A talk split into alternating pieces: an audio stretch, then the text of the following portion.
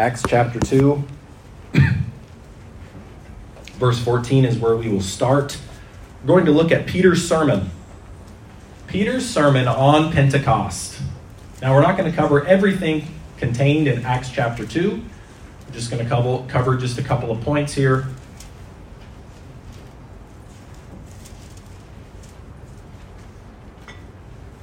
Acts chapter 2 and verse number 14. But Peter, standing up with the eleven, lifted up his voice and said unto them, Ye men of Judea, and all ye that dwell at Jerusalem, be this known unto you, and hearken to my words. For these are not drunken as ye suppose, seeing it is but the third hour of the day.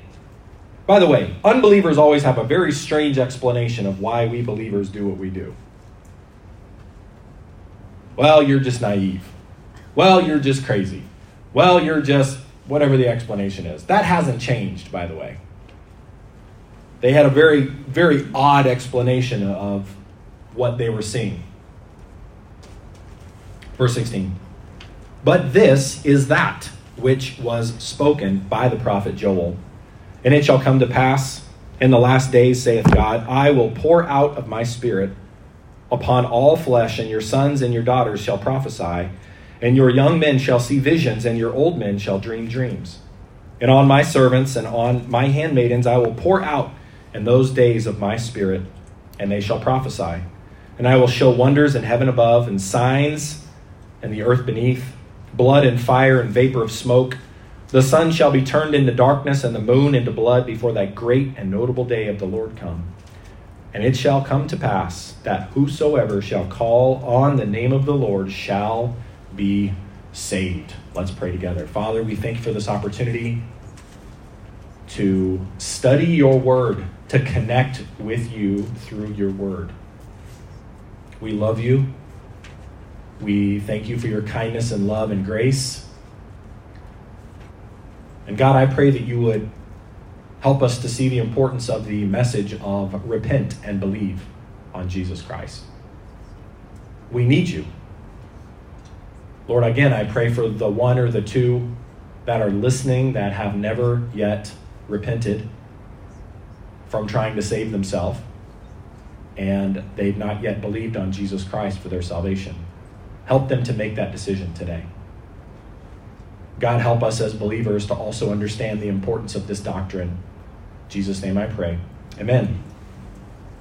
Peter's sermon repent and believe on Jesus. I'm going to grab the laptop real quick so that I can change some slides as we go through. Now, we're going to go through this piece by piece, but notice in verse number 37 and 38, and this is where we get the theme. Remember, preaching is different than teaching. Teaching, the goal of teaching is so that we can understand. And preaching isn't meant to confuse, but preaching is declaring so that people can understand. But there is a goal at the end of preaching for us to make a decision. Make a decision. That's the difference between teaching and preaching. A good Bible based church will have both teaching and preaching not just teaching so that we understand. Christianity is more than just an educational exercise of trying to understand the Bible. It must be practiced in order for us to really become a Christian and to live out Christianity. We must make a decision. And it must be a decision that is so deep that with God's help, we plan to make that decision for the rest of our life. I am going to respond to what God is doing in my heart. As I hear the word of God being preached, I'm going to decide. By God's grace, that is the kind of church Sparrow Baptist Church is striving to be. Pastor, why do we preach? Last sermon, uh, last week, I preached for 52 minutes. Ah! Why don't we? Why don't we just? Why don't we just sing the whole time? Well, we should sing. But God places a premium in New Testament Christianity on the preaching of God's word. By the way, the preacher is not the focal point. I am not the focal point. God's word is the focal point. We, we, we come to listen to the word of God being preached, being declared. That's why we don't take questions. During this time, teaching time, yes. During this time, it's meant for us just to listen, take on board what we can understand, and then when there's the directive, mostly from God, but also from the sermon, okay, now what should I what should I change? What should I decide? What should I decide? We get that from God's word. So it says in verse 37, now when they heard this, they were pricked in their heart. That's the conviction. That means they were they were convinced in their heart of what the preacher was talking about. They found themselves in the sermon material. They're like, "Oh man, that's me for sure." That's me. That's God speaking to me for sure. And said unto Peter and to the rest of the apostles, Men and brethren, what shall we do?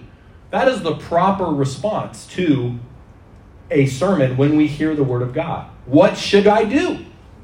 Uh, a sermon really isn't a sermon if it doesn't answer that question. What do I do?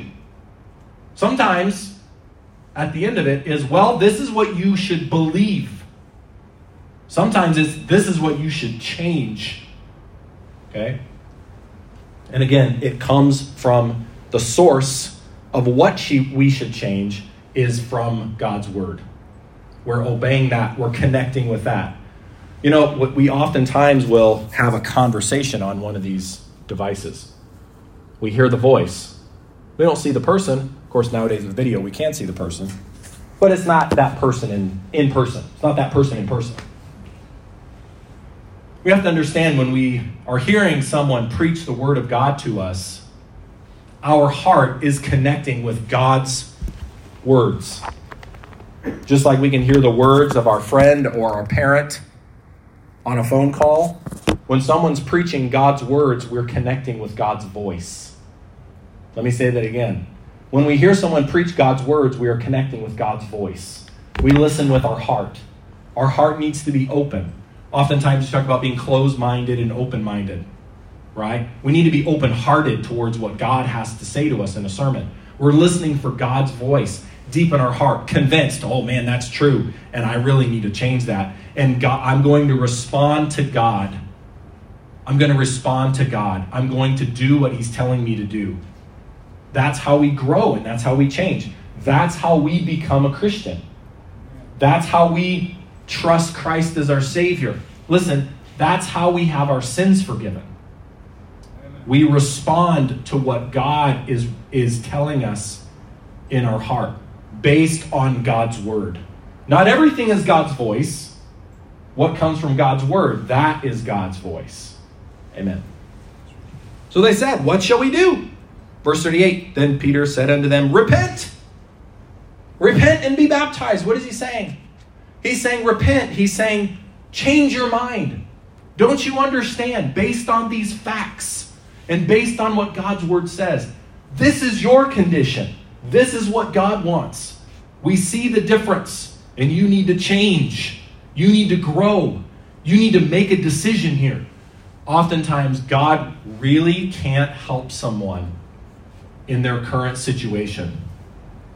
They come to church and they leave with no hope. They come to church and they leave without any help.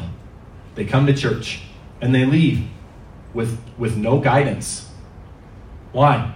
Because they, listen, they don't want to change. They want God to change someone else. They want God to change the situation, but they don't want God to change them. God brings profound change in our lives and gives us that which we desperately hope for, that deep satisfaction we talked about in Psalm 63. When we are willing to change and respond, when we are willing to be the one that changes. My question is this, my friend Are you willing to change? If God was going to show you something today, anyone sitting, listening in here, or someone listening to the recording later, are you willing to change? If you knew that God was speaking to you, would you ask as these men asked? What should I do? Peter said, Repent, change, allow the message to permanently change the way that you think and the way that you believe. It changed their lives, my friends. When they responded to the sermon, it changed everything.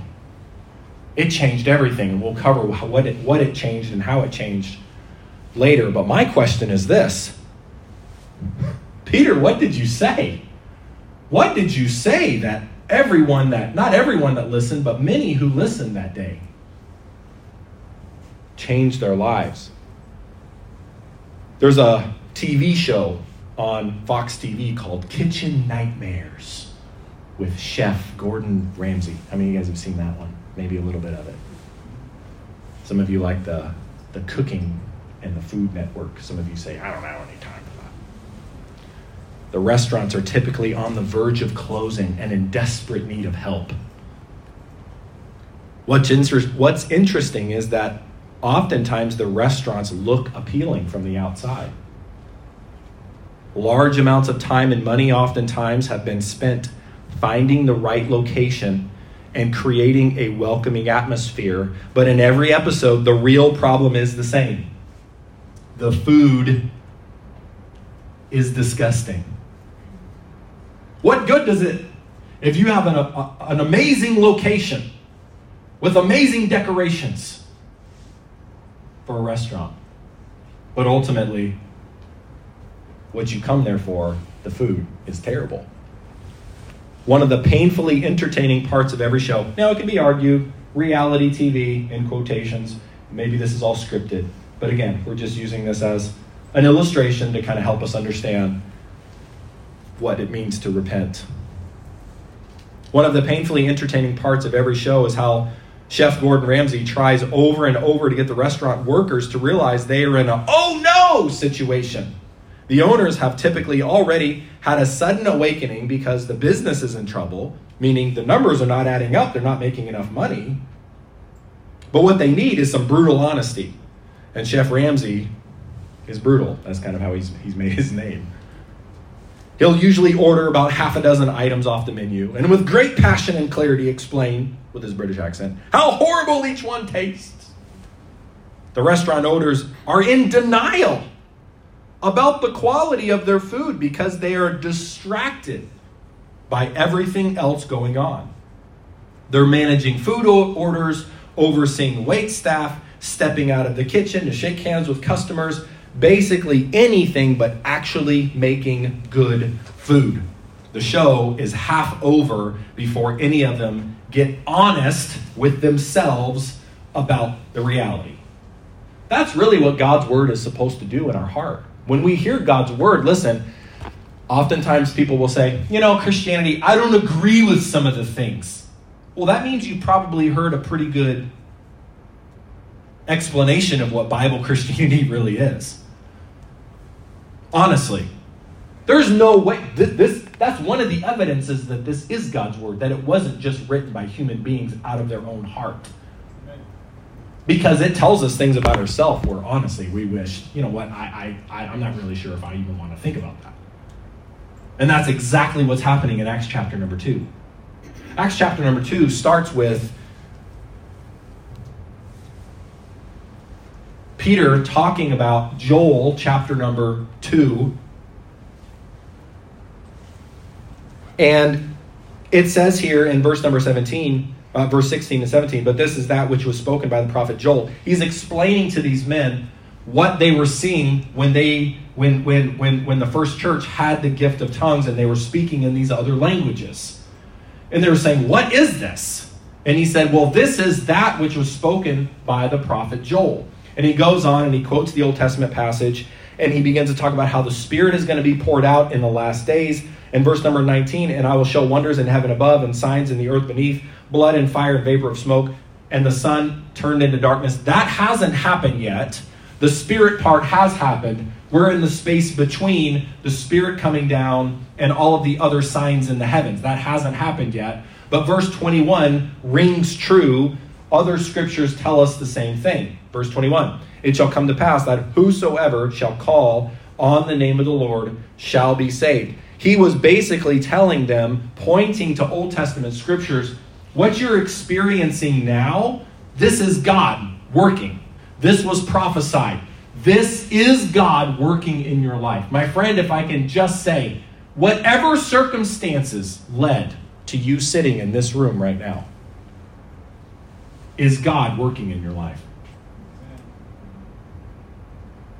God is not a God that is afar off, that just created human beings and created the earth and created the cosmos and is just sitting really far back and just kind of watching everything. God is intimately involved in every detail of every person's life. Why?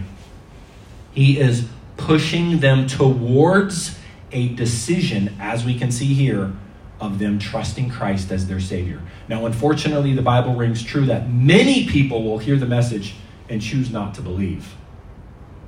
Please don't be one of them. God will not make an exception for you. God will not be mocked. God is God.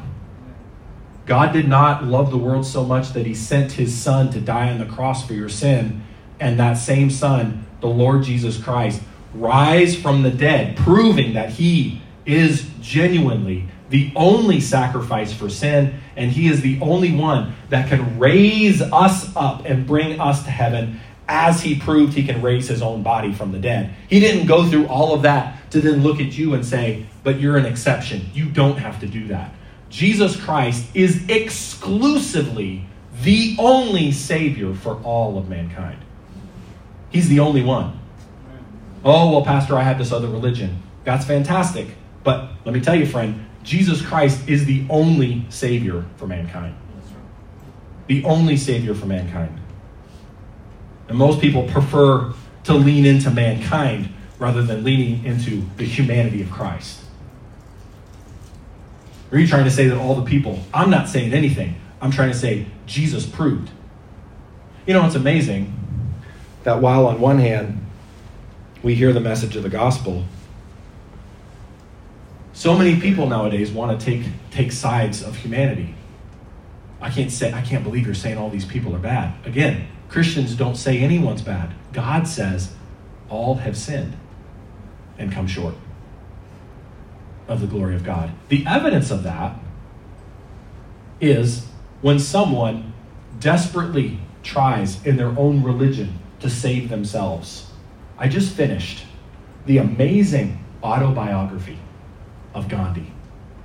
Such such an impressive person with his self-discipline. But he admits at the very end of all that he did in his exercise of self discipline and limiting himself, and his vegetarianism, and all that he did for, for India and for South Africa, in how he resolutely stuck with his vows that he placed upon himself in several different disciplines. That he admits in his own autobiography, as much as I have tried to follow these vows for my own moksha, I think is, is what he said salvation.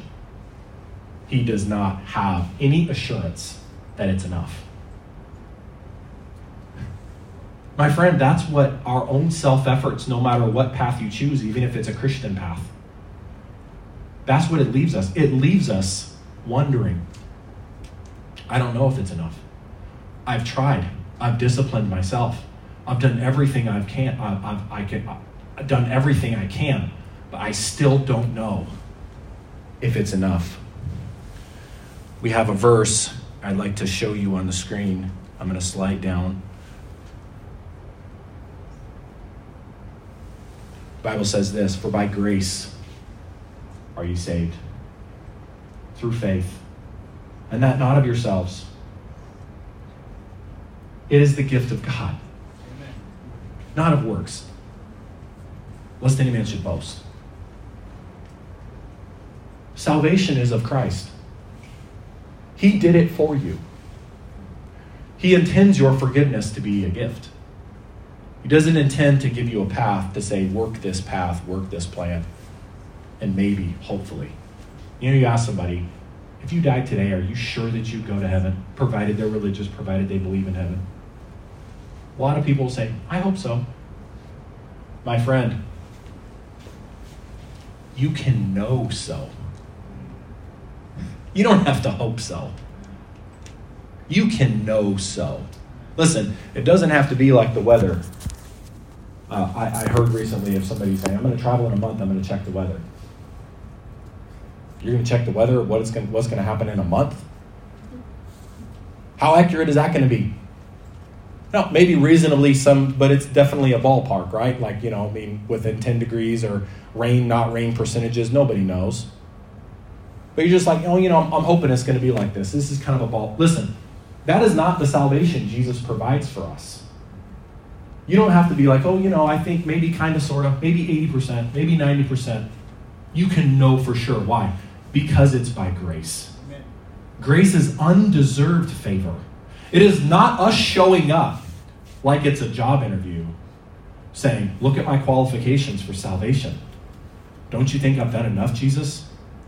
No, no, no. It is you showing up with an empty piece of paper saying, There is nothing that I can do. There's no amount of baptism, there's no amount of vows, there's no amount of discipline, there's no amount of prayer, there's no amount of confirmations, there's no amount of, if I did all the religions at once, if I believed in everything all at the same time, and I tried my very best to try to be the nicest person, it's not enough, my friend. Let me tell you what is enough. Bible says in 1 John 2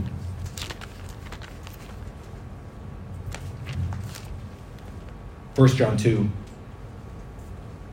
1 and 2 My little children, these things write I unto you, that ye sin not. And if any man sin, we have an advocate with the Father, Jesus Christ the righteous. And then it says these beautiful words, and he is the propitiation for our sins. What does propitiation mean? The appeasement, so many people are trying to do their very best to appease God, trying to appease Him, trying to satisfy Him. Christ is the appeasement. He became sin for us who knew no sin, that we might be made the righteousness of God in Him. It's a gift.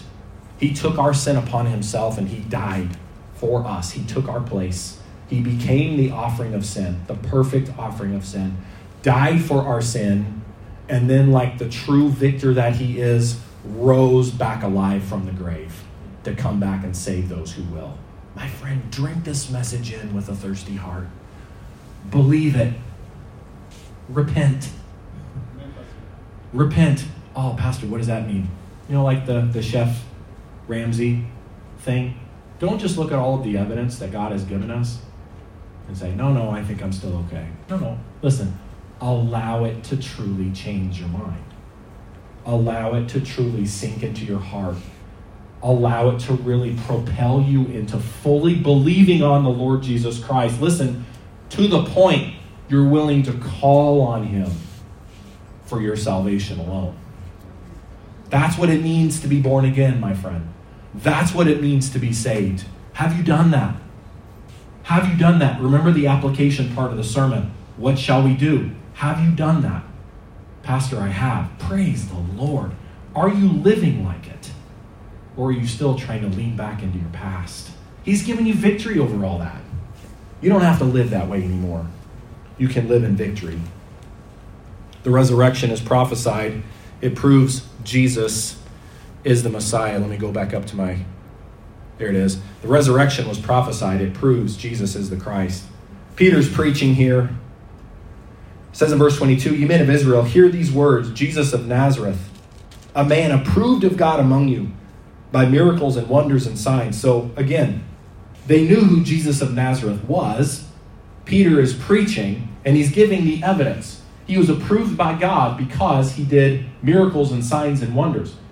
All of the stories that you hear, all of the accounts that you hear of Jesus going around and healing people and touching them and speaking a word over them, and the blind would receive their sight, and the leprosy would be taken away, and he would heal their limbs and take away their diseases. And he would even come, and in several accounts, he would raise the dead after they'd been dead for three days. Why did he do all of this? For evidence. He did it for a sign. He didn't do it just because he was a nice person, even though he is the nicest and the kindest. He did it for a purpose. Let me tell you something. He is doing what he's doing in your life for a purpose too, that you may believe on him completely and follow him with your life. He wants you to repent, he wants you to call on his name for salvation. And so Peter is talking about Jesus of Nazareth. He talks about a God, a man approved of God among you by miracles and wonders and signs, which God did by him in the midst of you, as ye yourselves also know. Him being delivered by the determinate counsel and foreknowledge of God. Now that's an interesting statement in verse number 23. It means that God had pre-planned Jesus to die on the cross. It wasn't an accident. And therefore, that means because it was pre planned and God has the power to shape history according to his own plan, many hundreds of years beforehand, he can give a prophecy. He's going to give the prophecy and say, Christ is going to die by wicked men and he's going to be crucified. And then when that day came, it actually happened. Jesus gave the evidence. I'm doing the signs and the wonders. And part of the evidence was simply that Christ died on the cross according to God's prophecy, many prophecies in the Old Testament. By the determinate counsel and foreknowledge of God, ye have taken, and by wicked hands have crucified and slain. Verse 24, whom God hath raised up, having loosed the pains of death, because it was not possible that he should be holden of it. God raised up Jesus, having loosed the pains of death, because it is not possible that he should be holden of it. Then he begins to quote in Psalm 16 in verse number 25 For David speaketh concerning him, I foresaw the Lord always before my face, for he is on my right hand, that I should not be moved. So, if we're going to look at Psalm 16, this is a direct quotation in verse number 25. He's basically saying David is speaking in, in this psalm, Psalm number 16, and he said, I foresaw the Lord always before my face, for he is on my right hand that I should not be moved. Therefore did my heart rejoice, and my tongue was glad. Moreover, also, my flesh shall rest in hope. Because thou wilt not leave my soul in hell, neither wilt thou suffer thine Holy One to see corruption. Thou hast made known to me the, the ways of life. Thou shalt make me full of joy with thy countenance. Men and brethren, let me freely speak unto you of the patriarch David that he is both dead and buried, and his sepulchre is with us unto this day. Therefore, being a prophet, and knowing that God had sworn with an oath to him that of the fruit of his loins, according to the flesh, he would raise up Christ to sit on his throne, he, seeing this before, because he was a prophet, spake of the resurrection of Christ, that his soul was not left in hell, neither his flesh did see corruption. So he's pointing back to Psalm 16, saying the things that David was saying was not necessarily something that David was speaking about himself, but something that he prophesied of Jesus Christ when Jesus would die, that his soul would not be left in hell or not in grave or not in Sheol, is the Hebrew word, but that he would and and and he would not see corruption, his body would not begin to decay, but that he would come back to life. So he's pointing to the Old Testament prophecy that Jesus would rise from the dead. And it says in verse 32 This Jesus hath God raised up, whereof we all are witnesses. Therefore, being by the right hand of exalted, and having received of the Father the promise of the Holy Ghost, he hath shed forth this which ye now see and hear. For David is not ascended into the heavens, but he saith himself, The Lord said unto my Lord, Sit thou on my right hand till I make thy foes thy footstool. Therefore, let all the house of Israel know assuredly that God hath made that same Jesus, whom you have crucified, both Lord and Christ. He goes through several Old Testament scriptures and he's basically proving to this Jewish crowd that knows these scriptures already, these Old Testament scriptures that you know about, are not, David is not talking about himself, but it is a prophecy related to Jesus Christ. And this is how Jesus fulfilled this prophecy.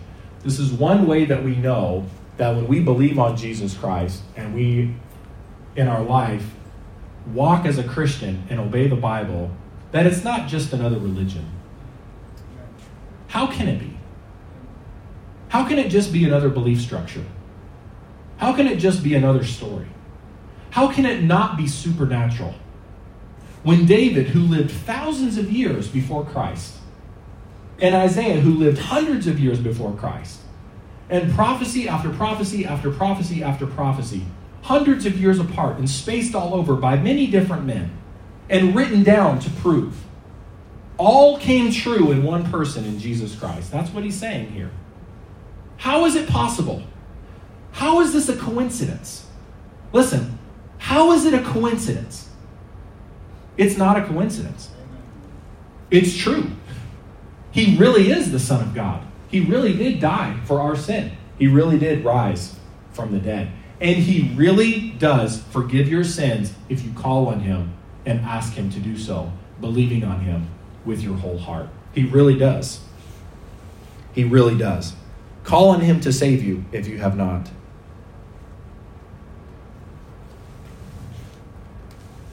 And so we arrive at the last point once again. He's preaching this to many. The Bible says later that 3,000 of those listening received the message and called on Jesus to save them. And they were saved, and we'll cover those details next time. But it says in verse 37 when they heard this, when they heard this message, they were pricked in their heart and said unto Peter and to the rest of the apostles, Men and brethren, what shall we do? What shall we do? Then Peter said unto them, Repent and be baptized, every one of you, in the name of Jesus Christ. Baptism is not for the forgiveness of sins. Baptism is simply an outward sign showing that you have called on Jesus Christ to save you. So he's not telling them, be baptized for the remission of sins. He's saying, if you've called on him and you've asked him to save you and you've believed on Jesus Christ, then baptism is the next step that follows. You're outwardly showing, I have trusted Christ as my Savior. One story as a child, I lived, this one particular author named Dallas Willard tells a story. As a child, I lived in an area of southern Missouri where electricity was available only in the form of lightning. He's talking about how when electricity first came to his tiny little rural area, he said, We had more of lightning than we could use, but in my senior year of high school, many, many years ago, the Rural Electrification Administration extended its lines into the area where we lived, and electrical power became available to households and farms. When those lines came by our farm, a very different way of living presented itself. Our relationships to fundamental aspects of life daylight and dark. Okay, let me ask real quick. How many of you have ever lived in a place where you didn't have electricity or electricity was not dependable? Anybody? Okay, good. So you, so you have some reference. Good in the crowd. Um, when we lived in Nepal for seven years, they would have what they called load shedding. They would sell the electricity off to other countries. And so we that lived in Nepal in the wintertime, which is when you need lights, they would turn off the, the power up to 16 hours a day with no electricity. And I mean, at any time, and by the way, they didn't have to abide by the schedule. The schedule was whatever they decided it was going to be, even though they put one out. So imagine living in that time when you would have when you would have to use lamps and fire fire lamps like oil lamps.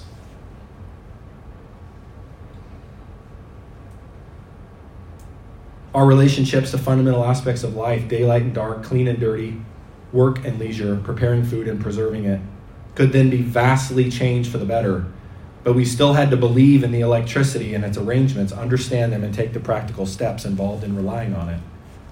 You may think the comparison rather crude, and in some respects it is, but it will help us understand Jesus' basic message about the kingdom of heaven, accepting Christ as our Savior, if we pause to reflect on those farmers who, in effect, heard the message Repent, for electricity is at hand. Now, again, this is just kind of a silly way of understanding Repent or turn from their kerosene lamps and lanterns, their ice boxes and cellars, their scrub boards and rug beaters, their woman powered sewing machines, and their radios with dry cell batteries. The power that could make their lives far better was right there, near them, where by making relatively simple arrangements, they could utilize it. Strangely, a few did not accept it. They did not enter the kingdom of electricity. They just wanted to live the way they've already always lived. They didn't want to take advantage of this new electricity. My friend, the message is clear. When we hear the message of Jesus Christ, are you content to just go on and live the way you've always lived? Or are you willing to drink in the message completely with your whole heart and repent, meaning allow the truth of the message to change your beliefs? I am willing to trust Christ as my Savior. I am willing, like in Acts chapter 2, to receive the message. This is the historical, biblical message of Christianity. One last story, and we'll be finished. This story goes back to Saddam Hussein when he was captured years ago. He was captured out of an eight foot hole that one observer said was filled with rats and mice. He was flown to a secret location for a meeting with four members of Iraq's governing council. They wanted to confirm it was indeed Saddam Hussein. When the, when the men were offered the chance to see Saddam through a window or by camera, they said, No, we want to talk to him. Despite his condition, Saddam was defiant and unrepentant. I'm not going to pronounce this name correctly, please forgive me. Ahmad, uh, Ahmad, we'll call him Ahmad, the head of the Iraqi National Congress said he was quite lucid. He had com- command of his faculties. He would not apologize to the Iraqi people. He did not deny any of the crimes he was confronted with having done. He tried to justify them. The world is crazy, one of the other council members in the room said. I was in his torture chamber years ago in 1979, and now he was sitting there powerless in front of me without anybody stopping me from doing anything to him. Just imagine. We were arguing, and he was using very foul language. The four men spent about 30 minutes in the small room confronting Saddam with his crimes. As they left, one of the men delivered these final words to the former dictator May God curse you. Tell me, when are you going to be accountable to God in the day of judgment? What are you going to tell him about the mass graves and the war crimes you have committed? The Iran Iraq war, thousands and thousands executed. What are you going to tell God? Saddam answered using foul language. Confronted with the truth, confronted with accountability, unrepentant. Everybody, bow your heads, please, and close your eyes. My question is this Have you accepted Christ as your Savior? In some cases, someone needs to learn more before they are willing to trust Christ. That's understandable. Allow yourself to be convinced. The truth is there. It is, it is real. Jesus loves you. He died on the cross to save you. The message was the same 50 days after Christ died on the cross on the day of Pentecost. The message of biblical Christianity has not changed. Jesus never said, Come to the church, let the church save you. Jesus never said, Go be confirmed, and that will save you. Jesus never said, Go be baptized, and that will save you. Jesus never said, Every way that you choose is fine. I'm just here to show you love. Jesus said, I am the way, the truth, and the life, and no man comes to the Father but by me. Are you willing to receive that message of love today? Are you willing to repent? To realize this message is for you. To realize Christ died for you. Are you willing to call on Him today, asking you to save Him? Once again in verse 21 it says, And it shall come to pass that whosoever shall call on the name of the Lord shall be saved. Perhaps you're a believer today. There is some step God is working in your heart to take. But you've been prideful, obstinate, stubborn. Would you allow God's love and His truth to soften your heart? Can I remind all of us that we will all stand before God one day? Oh, Pastor, I came to church to get comfort. My friend, this is comfort. If you're on the correct side, if you're on the correct side of believing in Christ, this is a deep comfort. This is an eternal comfort to know His peace and to know His love. I will never leave you nor forsake you, He said. Please don't be like the, the story of the dictator that, though confronted with the truth, is completely unrepentant.